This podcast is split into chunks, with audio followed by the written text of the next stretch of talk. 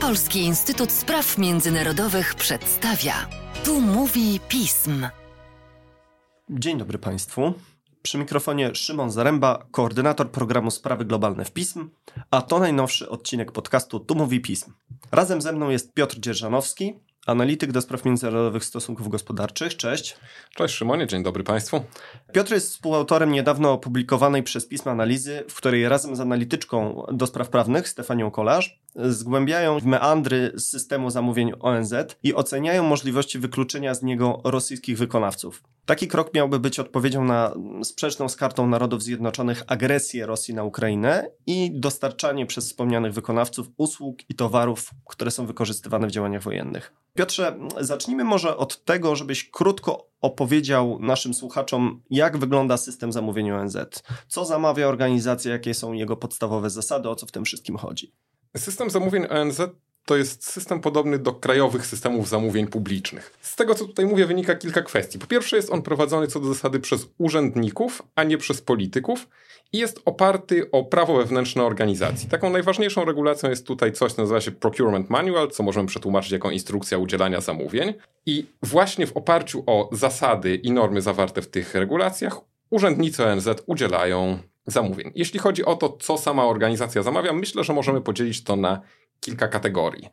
Po pierwsze, są to kwestie obsługi organizacji jako takiej. Będziemy mieli tutaj sekretariat i misję. W tej kategorii można wymienić obsługę administracyjną, utrzymanie budynków, usługi hotelowe, obsługę medialną, obsługę informatyczną, a jeśli chodzi o misję, również specjalistyczny sprzęt i usługi, które są im potrzebne na miejscu, na przykład transport, o którym na pewno będziemy tutaj rozmawiać. Oddzielną kategorią są dobra, które ONZ nabywa jako pomoc międzynarodową, którą później przekazuje potrzebującym, czyli na przykład żywność i leki. Wspominaliśmy o zasadach, na jakich ONZ udziela swoich zamówień. Te zasady są wymienione w instrukcji udzielania zamówień i są to optymalna efektywność kosztowa, uczciwość i przejrzystość, efektywna konkurencja międzynarodowa i interes ONZ. Okej, okay. a powiedz mi proszę, jaka w takim razie jest rola wykonawców z Rosji w tym systemie? I czy są jakieś spośród tych kategorii, które wymieniłeś, e, w których ci wykonawcy dominują? A poza tym, czy na tych zamówieniach dla ONZ korzystają spółki, które są związane z władzą albo armią? Jeśli chodzi o rolę wykonawców rosyjskich w tym systemie, to w ostatnim czasie ukazał się raport z zamówień za rok 2022 i Rosja była 30 największym dostawcą, liczonym jako kraj. W latach przed COVID-em Rosja miała wyższe pozycje, 10-15 miejsce, Czyli w tym momencie po pierwsze widzimy pewien spadek, a po drugie widzimy, że Rosja zajmując to 30 miejsce, zajmuje pozycję nieadekwatną do swojej pozycji gospodarczej na świecie, ponieważ Rosja byłaby 10, 12 największą gospodarką świata według szacunków. Jeśli chodzi o wartość zamówień udzielanych Rosjanom, to było to w zeszłym roku około 250 milionów dolarów. Rosjanie nie dominują w żadnej z tych dużych kategorii wyszczególnianych przez ONZ.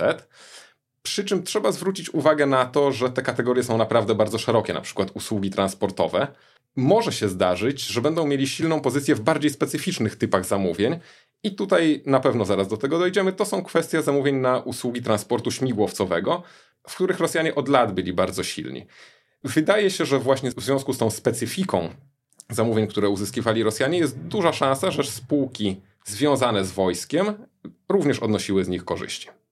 Problemem, z którym mamy do czynienia w tym wypadku, jest w gruncie rzeczy kwestia możliwości dalszej realizacji tego rodzaju zamówień przez te wspomniane przez Ciebie podmioty. W tekście ze Stefanią piszecie, że w systemie ONZ nie ma obecnie właściwie możliwości wykluczenia wykonawców z jednego państwa, które rażąco narusza prawo międzynarodowe, tak jak właśnie Rosja w przypadku wojny na Ukrainie, tylko konieczne jest eliminowanie pojedynczych wykonawców. Co jest tego przyczyną?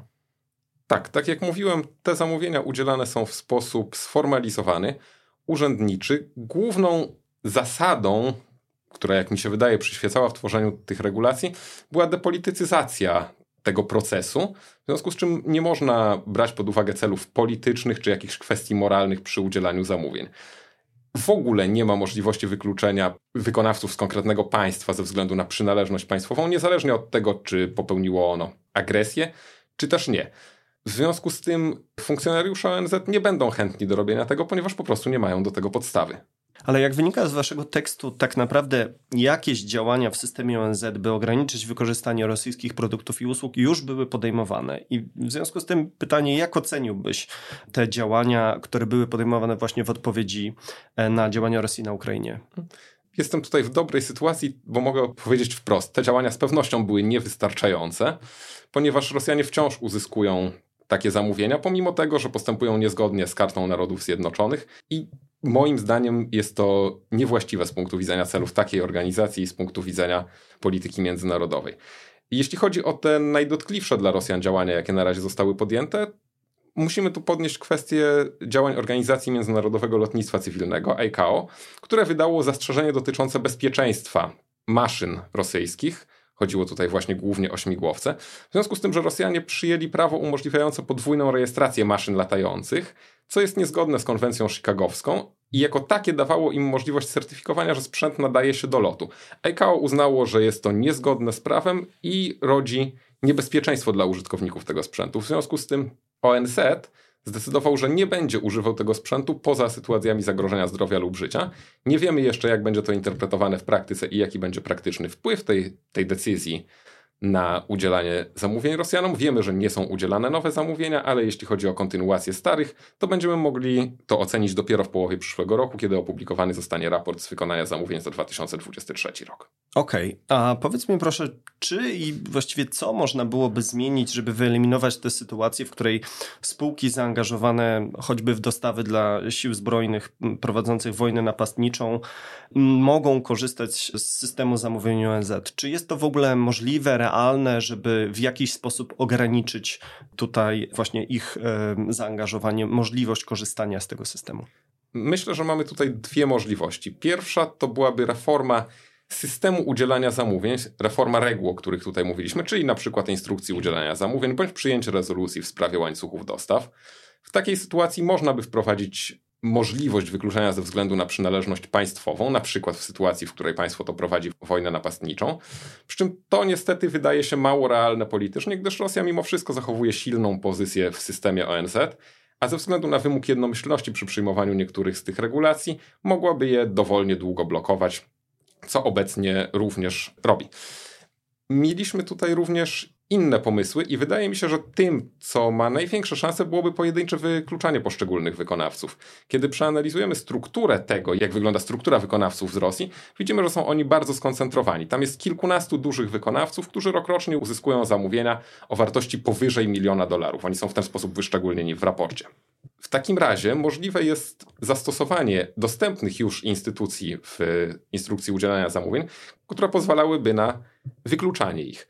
Instrukcja umożliwia wykluczanie z tego systemu zamówień ONZ-u wykonawców, którzy naruszają standardy np. w dziedzinie praw pracowniczych czy w dziedzinie ochrony środowiska. Z tego co wiemy, te rozwiązania nie były jeszcze testowane przez przedstawicieli państw szanujących prawo międzynarodowe przy ONZ w Nowym Jorku. To rozwiązanie jest mało spektakularne, ale właśnie w związku z tą kompozycją wykonawców rosyjskich, z tą strukturą, myślę, że może się to udać. Chciałbym Cię jeszcze zapytać właściwie na zakończenie naszej rozmowy, w kontekście tego, że wspominałeś, że rola tych wykonawców rosyjskich w całym systemie jest stosunkowo ograniczona i że powiedzmy pozycja samej Rosji plasuje się mniej więcej na 30 miejscu, jakie byłyby tak naprawdę korzyści z wykluczenia rosyjskich wykonawców z systemu zamówień ONZ, tak żeby nasi słuchacze mogli sobie zdać sprawę z tego, czemu służyłoby takie wykluczenie tak naprawdę? Myślę, że mamy tutaj dwie potencjalne korzyści. Powiedzmy sobie dużą i małą. Ta duża korzyść to jest zaprezentowanie niezgody na agresję i na łamanie prawa międzynarodowego przez Rosję. Zwiększałoby to presję polityczną na Rosję w ONZ, pokazywałoby to również, że w polityce międzynarodowej liczą się wartości i może warto jednak starać się ich przestrzegać. Jeśli chodzi o tą mniejszą kwestię, to tak jak wspominaliśmy, wykonawcy prawdopodobnie związani są w różne sposoby z państwem rosyjskim. Kwoty uzyskiwanych przez nich zamówień nie są duże. To będzie milion dolarów, kilka milionów dolarów. W związku z tym nie ma tutaj niestety potencjału destabilizacji rosyjskiego systemu władzy jako takiego. Przy czym biorąc pod uwagę, że ten system oparty jest na pieniądzach i kupowaniu lojalności, to w sytuacji, w której uniemożliwimy komuś wyciąganie korzyści z systemu ONZ-u, to prawdopodobnie będzie on się domagał, żeby ktoś w rosyjskim systemie władzy mu to po prostu zrekompensował. Zwiększy to ciśnienie i spowoduje problemy dla Rosjan. Czyli mimo potencjalnych trudności, jeżeli chodzi o wykluczenie rosyjskich wykonawców z tego systemu, ma to jakiś sens i pozwoliłoby wyciągnąć konsekwencje wobec tych podmiotów, które wspierają działania sprzeczne i z wartościami e, organizacji i z najbardziej podstawowymi zasadami systemu ONZ.